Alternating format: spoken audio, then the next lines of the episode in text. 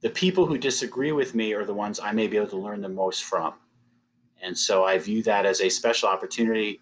I've talked a bit about the relationship between Justice Scalia and Justice Ginsburg.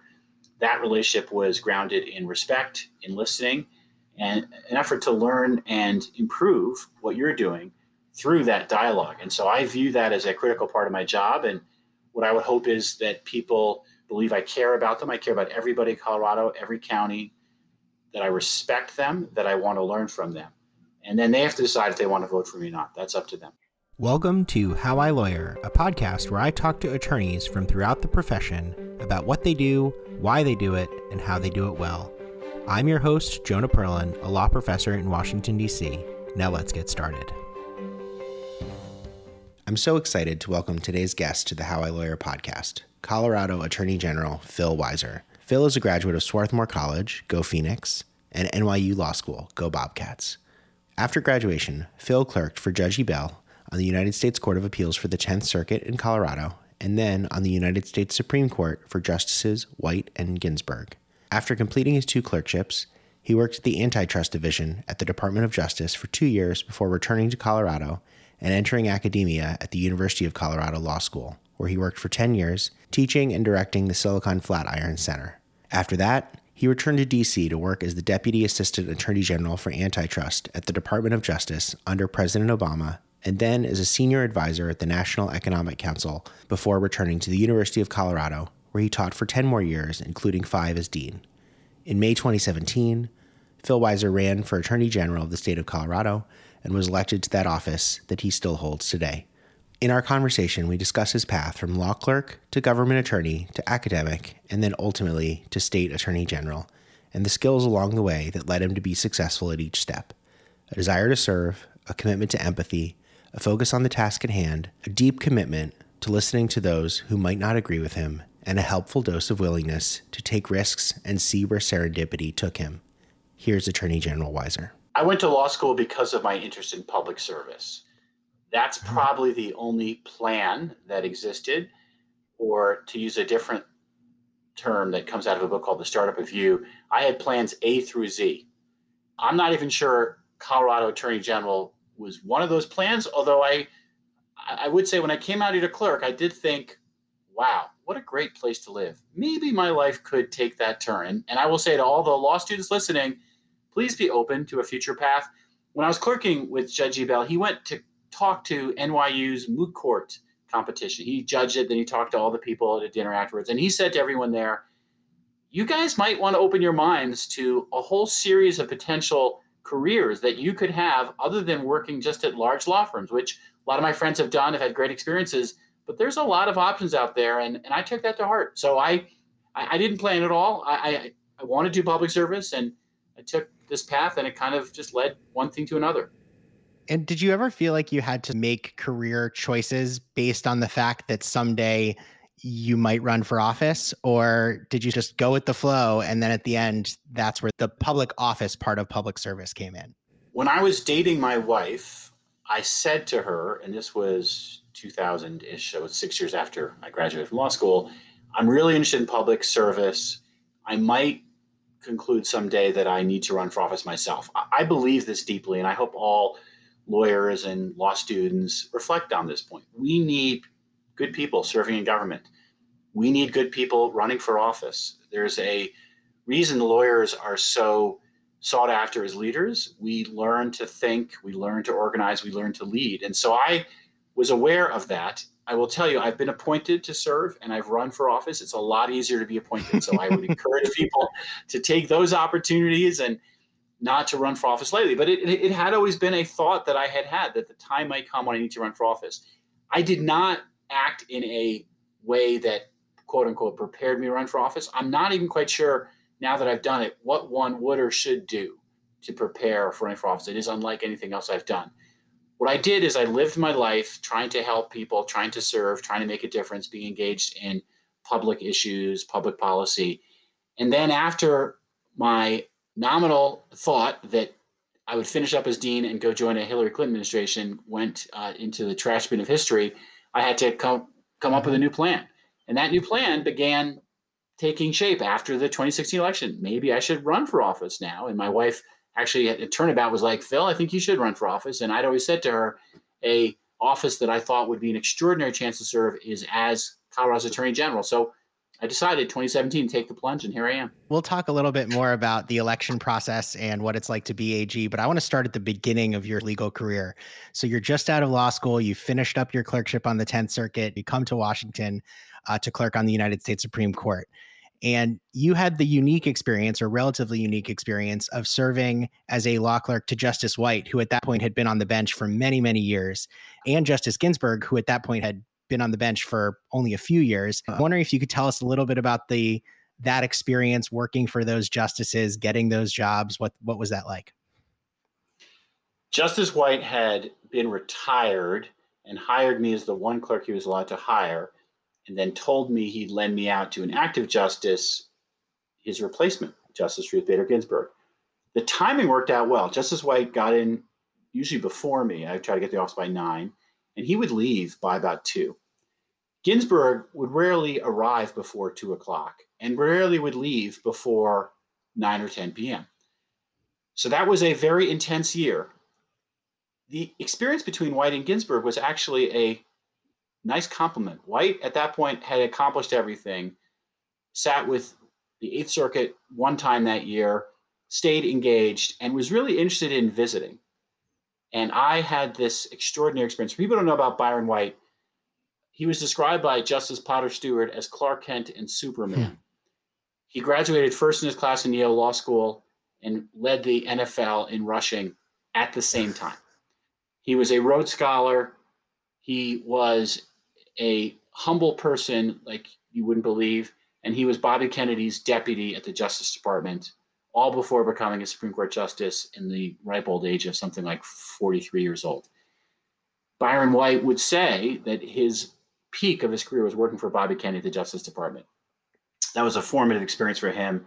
He has deep respect for the Kennedys, for the Justice Department, and served a distinguished career on the Supreme Court, I got to know him at the end of that career. And he really treated his clerks as family, one of whom right now is Ron Klain, the chief of staff to hmm. President Biden. So I was so blessed to have that relationship. Justice Ginsburg is an extraordinary leader. It's hard to think of her in the past tense. She cared about her clerks as family as well. And her husband, Marty, also a blessed memory, uh, took us in and went to my first opera with her. Hmm Marty was as legendary cook as people talked about, and her commitment to doing excellent legal work is something that will always stay with me. So I am doubly blessed to have these two relationships. And as you know, Jonah, this law clerk relationship is is unlike most things in life. And why I tell people, I was told this by a mentor of mine in, in law school. The best job you can have after you graduate law school is as a law clerk to a judge. And I ended up with three of these relationships. One with Judge Ebel, who continues to be a close friend and mentor, and Justices White and Ginsburg, who are just extraordinary leaders. Working with students now who are thinking about clerking, one of the things I hear all the time is, you know, what's it like to write an opinion? What's it like to be in the courtroom? Am I going to get good legal legal experience, research, writing? And I always tell students like pause and recognize that the relationship you build with the judge as a person is by far the most important part of the experience and so it's it's just it's so inspiring. I mean literally i'm getting tingles hearing about your experience and then i think back to my experience with the two judges who i clerked for and again they taught me how to be a person how to be a lawyer how to be a better human. Yeah i did a lot of legal writing. I mean you just talked about it right? You literally burned the candle at both ends. But what you remember is you know, going to that opera. Do you have any specific memories of what that opera was like? I'm curious I'm trying to remember. Is it Gilbert and Sullivan? For those who have seen the movies, RBG or On Basis of Sex, you get a sense of Justice Ginsburg as a person and Marty Ginsburg as a person, and they were very engaging and delightful, as well as very serious and hardworking interestingly enough, my office at Georgetown Law, which of course, you know, I haven't been to in a year, but that the, the place that I'm supposed to go when we're allowed in the building is Marty Ginsburg's old office because he was on the Georgetown Law faculty. And another faculty member gave me a gift of the introduction to his tax law textbook, which is now taped to the back of my door. Uh, and it's probably the funniest piece of writing I've ever read. The key point being, I came to Washington because my wife got a better job. So after you finish your Supreme Court clerkship, you decide to go work at DOJ. Can you talk a little bit about the thought process? You're still a pretty new lawyer. You've spent this really hard year working. How do you transition into government service? I went to law school, so I wanted to do public service after my clerkships. That's what I wanted to do. Back then, the bonuses are not what they are now, but I was committed to turning down whatever private law firms could offer if I get a job in government. And I looked at a number of different options. I would have gone to a number of government agencies. I'd actually previously looked at getting into the Treasury Department Honors Program, which has a great program. And I connected through a, a fairly random set of events. I actually met someone interviewing at a law firm and I was very open. I said, I'm hoping to get a job in government. And then the person said to me, Well, you should reach out to Joel Klein, who's at the Antitrust Division. So I wrote Joel a letter and said, This person tells me I should talk to you. Joel called me up and said, Oh, if you're a friend of so and so, you're a friend of mine. And then Joel ended, up, Joel ended up offering me this job, being counsel to the Assistant Attorney General for the Antitrust Division. It, it was a tremendous experience because Joel was such a special lawyer and mentor. And I, I just had this blessed experience of here I had these three different judges, and then I get to work for Joel Klein. And it was opportunistic. I hadn't said, I'm going to work in the antitrust division or I'm going to work on technology issues. I was looking for a range of jobs. As far as I was concerned, I could have worked in the education department, the treasury department, or the justice department. Just a matter of where I can get the best opportunity. And it was at Justice with Joel, and it was phenomenal. Yeah, it's it's interesting how go- I hear that story a lot when I talk to government lawyers. It's like just get in the door in government and figure it out once you get there. Uh, and it sounds like that was your experience. Was it a big transition going from clerking, where you're dealing with writing opinions and dealing with litigation and traditional legal work, to moving into a more policy centered job? Yes, and this is something that lawyers don't think enough about. A lot of lawyers think about the skills that we need as research and writing, the type of work I did as a Supreme Court law clerk. What I believe is underestimated are leadership skills, emotional intelligence, working on a team. And that's what I needed to be able to do. At, at my DOJ job, I'd say there are at least three categories of work. One is I, I did operate a little bit as a law clerk to Joel. So when Joel was working on speeches and he was committed to intellectual leadership, I, I did some serious research, writing, and thinking, and I valued that work. Secondly, I was working on the implementation of the Telecommunications Act of 1996. And that very much was a team effort to think through what, at that point, Bell Company entering into long distance would look like. This is, of course, ancient history for everybody. we used to live in a world where the local Bell companies didn't provide long distance, and the 1996 Telecommunications Act changed that. And we at the Justice Department had this role that came out of the AT&T consent decree. So I was playing a role helping to oversee that effort on behalf of Joel. And then third, I actually got involved in some local investigations of cases where, again, as part of a team working on matters, doing research and writing, document review, deposition. So I had a tremendous experience and it it ran the gambit. And it wasn't only the research and writing. There was a lot of work about teamwork, about learning a subject as part of an interdisciplinary team, really, because in the areas I worked on, it was law, it was economics, and it was technology. Hmm and then you get that opportunity and you shift to academia and just so happens you get to return to colorado. How did that all come about? Opportunistic also. Curt bradley was a former clerk for justice white and judge ebel. He's now in the duke law faculty. He was in the colorado law faculty. And he said to me phil we've got this position. It's a position that's in the law school and the telecommunications school. It'll be a joint appointment. You're doing telecommunications in the antitrust division. You should apply my mentor at NYU Law School, who told me that I need to clerk, it was the best job out there. Chris Eisgruber was like, Phil, if you get this job, you take it. I only applied to Colorado Law School. Hmm. Unlike most law professors who do the whole, they call it the meat market, I only had one job interview to be a law professor. It was at University of Colorado. I only had one job as a law professor at University of Colorado. I did visit at a couple other schools, but for me, it was about getting back to Colorado. And the question that I had was, less about Colorado, but more about being a law professor. Because being a law professor, again, was one of those plans from A to Z.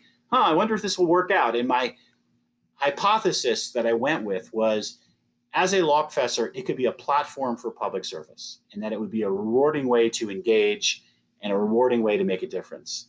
That was a bet that I made. On the back end of the bet, I would say it worked out really well. As a law professor, I was able to do things I hoped I was able to do. And when I went into the bet, I said, well, if it doesn't work out, I'll try something else.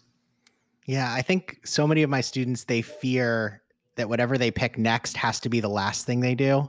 And it sounds like you didn't have that approach and and it allowed you to sort of take a few more risks along the way. Is that accurate? 100% accurate. I would tell all of your students, and I know this message goes against a lot of people's mindset. You've already won. What's your worst case scenario? What's the worst what's the worst job you could end up with? That's your plan Z. Startup of You, again, the book that I mentioned before. All right, you've got your plan Z. You've already won. You're free. Try something, take a risk. The best moves that people have made, I, I forgot what I read an article talked about someone, but but a friend of mine, Stanton Dodge, he went to then I think it was called EchoStar. It's now called Dish. It's a satellite TV company, and said, "I'll work for whatever you'll pay me. I want to work here." He became general counsel of that company. He's now general counsel of DraftKings. Hmm. It started with him taking a risk, asking for what he wanted. Just like I reached out to Joel Klein. I was turning down more money betting on experience. And then the law professor job, I thought, all right, I've got this technology law and this antitrust law in my pocket. I thought before that I might go work in a U.S. attorney's office and build my trial skills, but I was like, I could still do that. People need to, as lawyers, be more open minded, I believe, mm-hmm. Be more willing to take risks. Contrary to popular belief, there's not only one path. What were some of your favorite parts about being in academia and some of the parts that you found more challenging? I loved my students. From from the very beginning, that was a powerful and inspiring element that will continue to be meaningful. The mentor role that I had been on the receiving end in college, in law school, as a law clerk, I was now in a position to help others. And that was by far and away the most meaningful. I was able to marry that with founding a center on law technology entrepreneurship, the Silicon Flatirons Center. And the way I married it was the center was built up with student help. And we founded a journal and we had conferences, and students were integral in all of that. And one of the consequences was we ended up having a lot of Colorado law students go to work on technology policy issues in Washington, D.C. Mm-hmm. And that was deeply meaningful to see many students' careers be facilitated through Silicon Flatirons. The second, I'd say, most meaningful is the space and the rigor to think through ideas in a rigorous way, work out legal problems, and then connect that to actual policymaking. Over the arc of the network neutrality discussions, Silicon Flatirons in general, and, and my scholarship in particular, were central to that discourse. And I, and I believe in ideas elevating discourse. I was able to work on spectrum policy as well and have some of those ideas end up getting implemented in the Obama administration, including when I was able to serve. The challenges are getting used to writing in different forms. Mm. And I, over my career, have been able to work on them at different times. So you start out as a law student writing a legal brief, and I wrote a couple of articles in law school that helped me get my position at Colorado Law.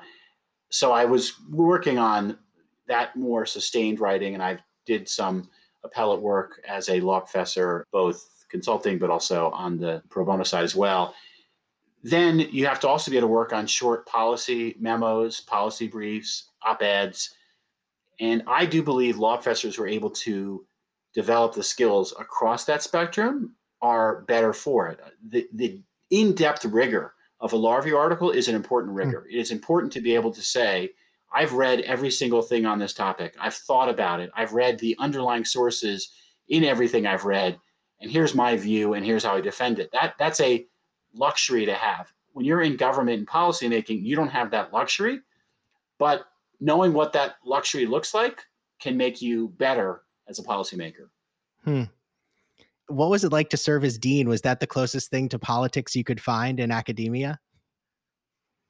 It's more political Henry, Henry Kissinger has this great quote The politics of academia are so vicious because the stakes are so small. The reality is, I've been basically in this political journey for four years. I announced as a candidate in May of 2017, so we're coming up on four years. The politics that I endured as dean were absolutely more challenging than the politics mm. in the subsequent four years. Wow. Well, you finally had that stable job. I guess you had come off being dean, and and maybe you wanted to return to Washington in a different sort of uh, historical scenario. But then you decided to jump into politics. So I know you talked a little bit about the conversation with your wife, uh, but was there any, you know, what can you just walk me through a little bit what the thought process of I'm gonna stop being behind the scenes and I'm gonna sort of become the candidate? That was a challenge Ed Perlmutter, who's a CU law grad, a now good friend, congressman, said to me, Phil, this is going to be hard for you because you're going to have to talk about yourself. As dean, I talked about the law school. I talked about our students. That that was easy. Talking about myself, telling my story, that was going to be a challenge. Also, I have to be succinct. Back to that spectrum. In politics, what you are sharing with people is closer to a tweet than a law review article. And so that's a different form that I needed to work on. And then I had to ask myself could I be true to myself and be my best authentic self and act with integrity and be a viable political candidate? Someone said to me early on who had worked with the Obama administration, Phil, I thought you either have to be a wonk or a hack. And I said, well, we'll see. This will be an experiment. And do you feel like your legal skills, whether those were built as a government lawyer, as a law clerk, or as a legal academic, it helped at all in this process of the skills that you needed to be a political candidate? I've got a few answers. My skills as a professor who cares about students actually probably matter the most. When I would go to parts of our state in person, and I look forward to doing more of that as becomes safe to do so, I would take great care and real satisfaction in engaging with people. And people would ask me questions like, what can you do as Attorney General to help address the opioid epidemic?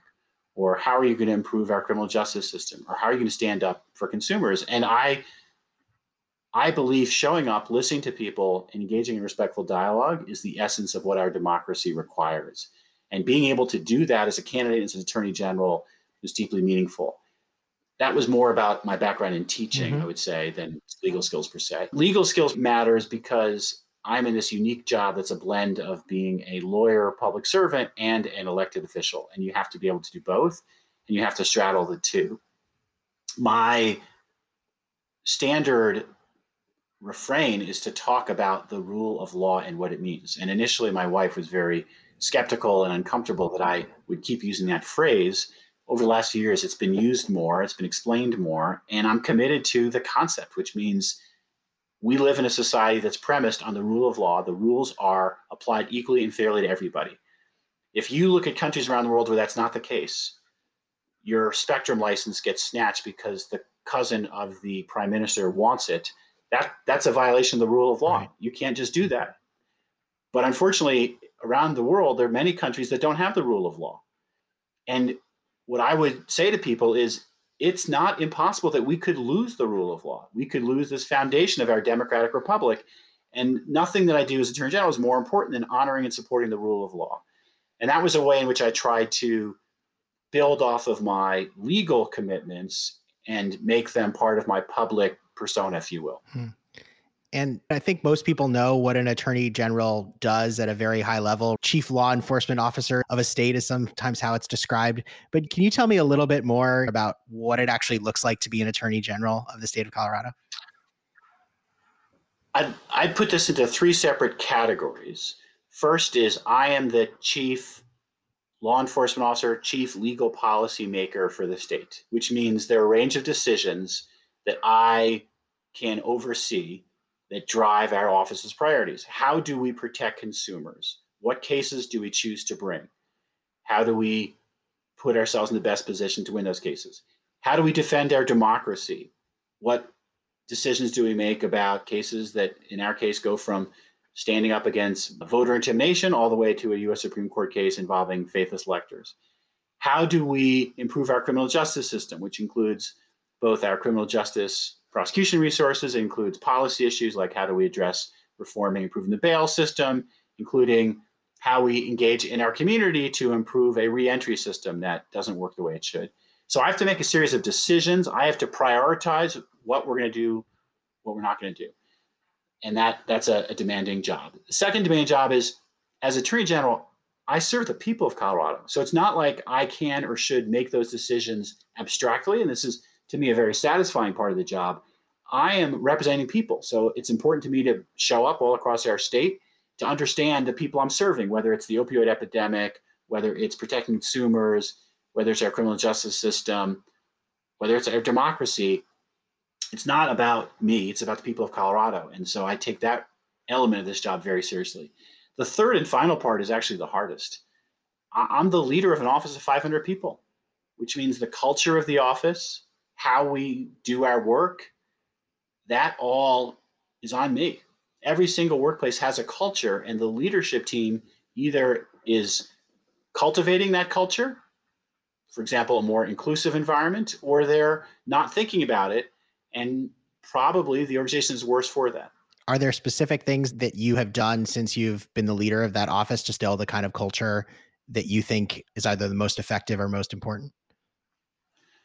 There are a few. I mentioned diversity, equity, inclusion. So we set up a diversity, equity, inclusion, and impact team and appointed the first ever deputy attorney general for diversity, equity, inclusion. The problem in our profession on diversity, equity, inclusion is something that should pain us all, whether it's a lack of lawyers who are people of color, lack of women in leadership positions, including private sector partners major firms. We have to be doing better. And as a public law office who represents the people, I feel that commitment even more profoundly. Second, I, very much want our office to be one that is characterized by people being empowered. And that means we have a system that we've introduced, we call it Gold Star. We give everyone a chance to develop their own goals of how they improve. And the frame is meant to be supervisors helping to empower and support people's growth, as opposed to just having end of year check ins where you get graded and it's like, why do you tell me about this in April if you're concerned about it then? And then third, how do we build a culture in a public sector environment that's more innovative, hmm.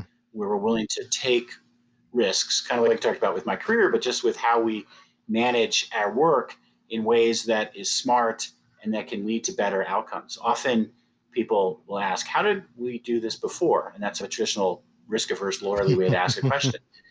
I'd rather we ask the question, What's the best possible way we can do this? And what are tools that we might find a better solution with? One of the questions, which I think goes to your second point that you gave of what you do every day, is this idea of how to represent and work for people who didn't vote for you, who maybe have strongly supported the person who you were running against, and also people who are just skeptical that maybe you're just another lawyer who wants to be a politician. How do you think about that, about sort of working with and on behalf of groups that may not be in your natural support wheelhouse?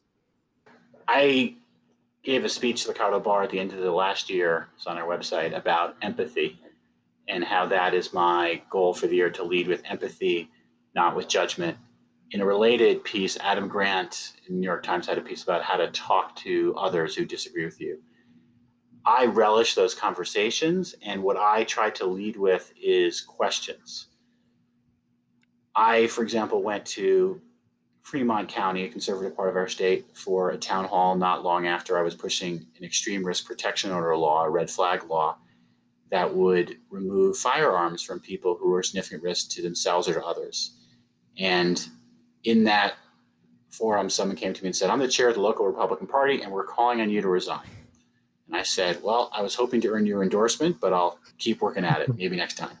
And then we had a really respectful dialogue about how they viewed this policy as having consequences that were not what I wanted or intended, which helped me think about how we have to implement this in a way that would avoid those consequences the people who disagree with me are the ones I may be able to learn the most from.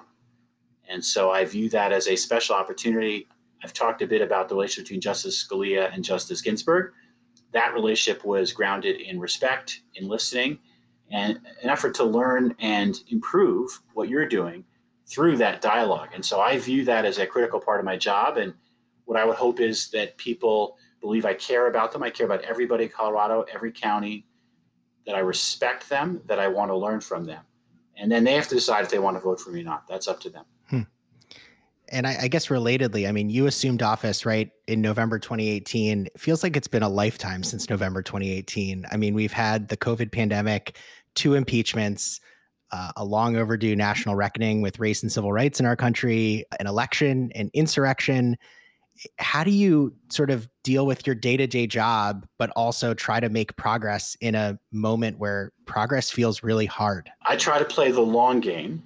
And so, whether it's on issues around our democracy, around racial justice, around how we improve our criminal justice system, I see where we want to try to go and ask how we try to get there. None of these issues, I'd add the climate crisis to this as well, none of these issues are going to get solved immediately. So it's it's really about keeping your eyes on the prize, recognizing what sorts of initiatives you want to drive towards to achieve real progress. And I believe that government can and needs to play a role in leading our society in important areas. And so I try to articulate what that vision looks like, see the areas of opportunity, and continue driving them forward.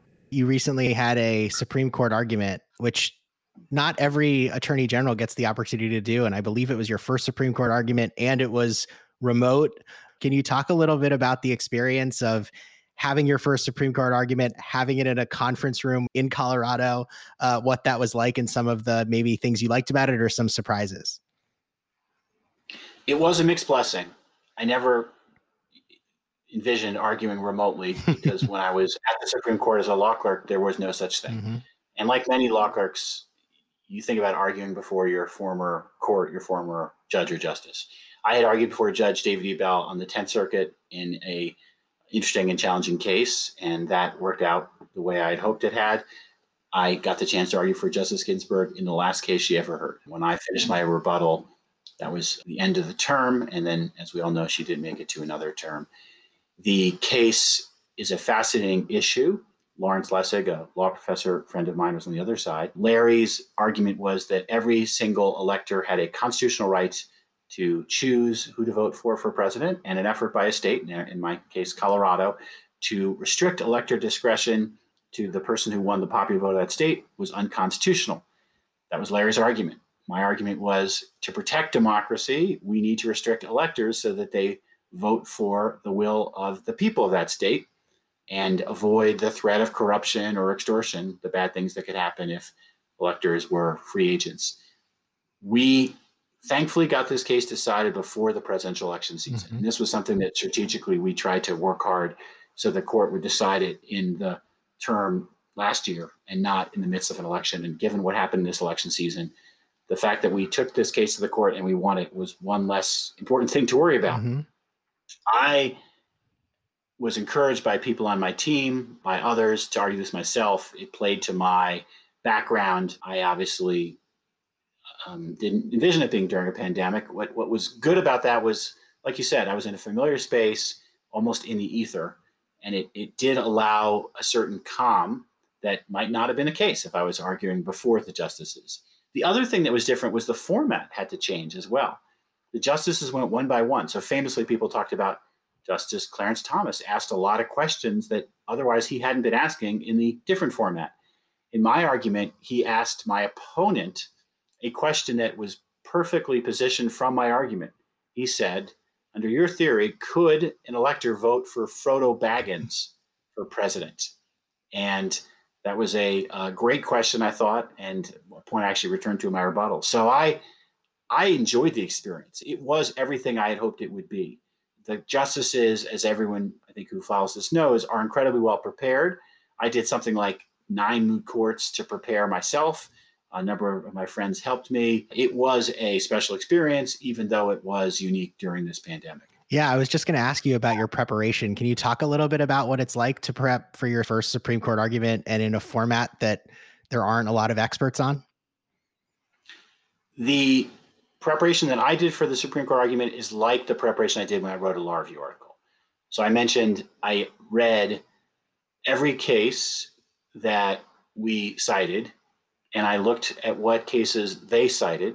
I looked at what legal scholarship was out there on this topic, which was not a lot, mm-hmm. by the way. This whole idea of faithless electors is a topic that hadn't ever been addressed by the Supreme Court before, and it made this an interesting case. So you had all these adjacent principles, and part of what people may or may not fully appreciate about Supreme Court arguments is the court is thinking not just about the case before it, but about the subsequent cases. And so I ended up in my most challenging colloquies with Justices Gorsuch and Kagan discussing principles around the presidential qualification clause and whether states could and would be found, so let's say, in the wrong for adding qualifications to the presidency. The closest to that was a case involving uh, setting of term limits by Arkansas in the 1990s, and that dealt with the congressional qualifications clause. So that again, not the issue in front right. of us, but it was an issue the court was thinking about and worried about in a subsequent case. So that's that's a demanding assignment. I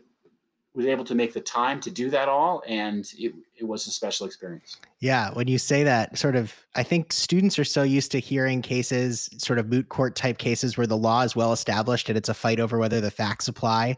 And your case is prototypical example of the case where it's just a fight over what the law is right? Everyone can agree to the facts. The query is purely a legal one and it sounds like that takes a slightly different preparation model.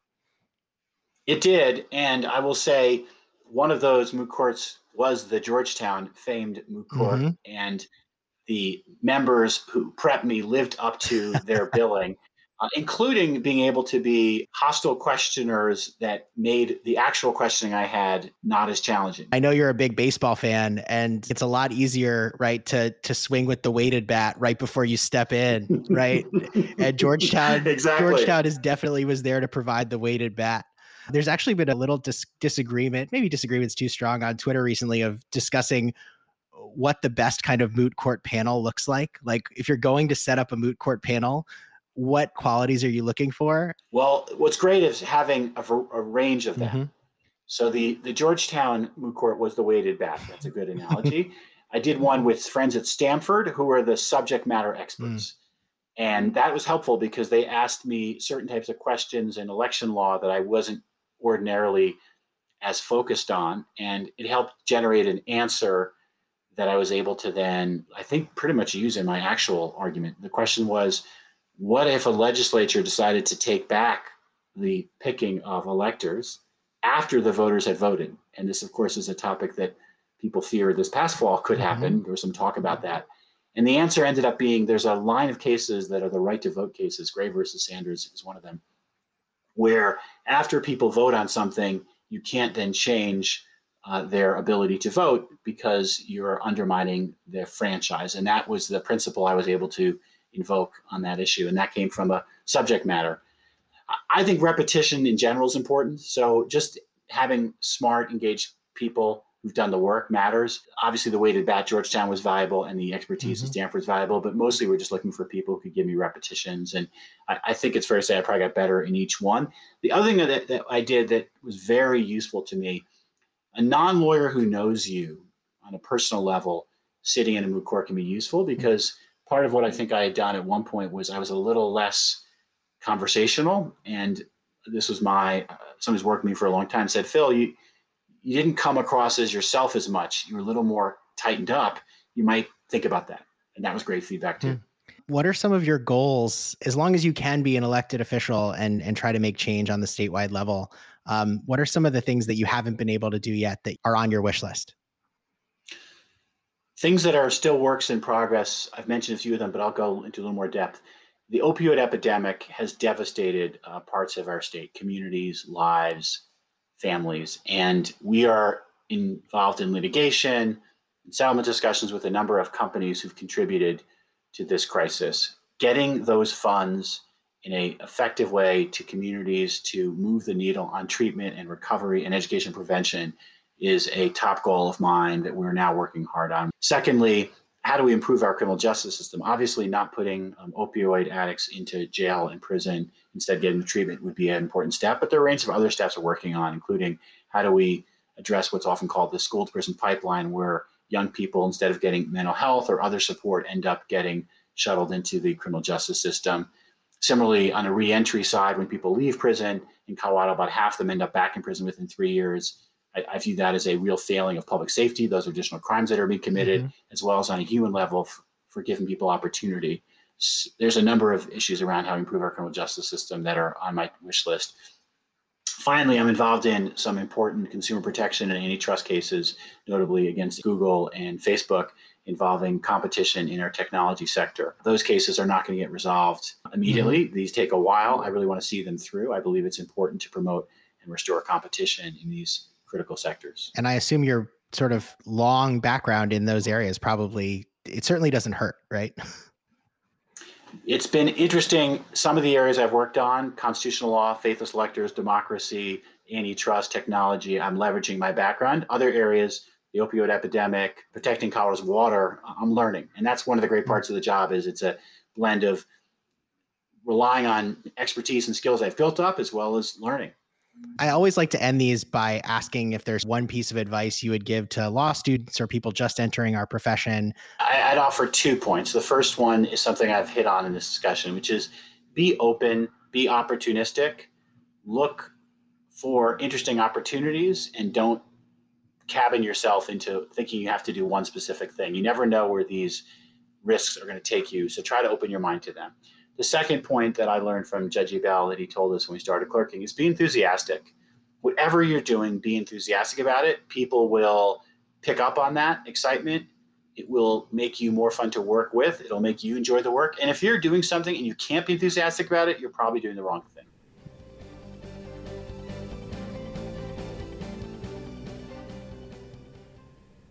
Again, that was Colorado Attorney General Phil Weiser.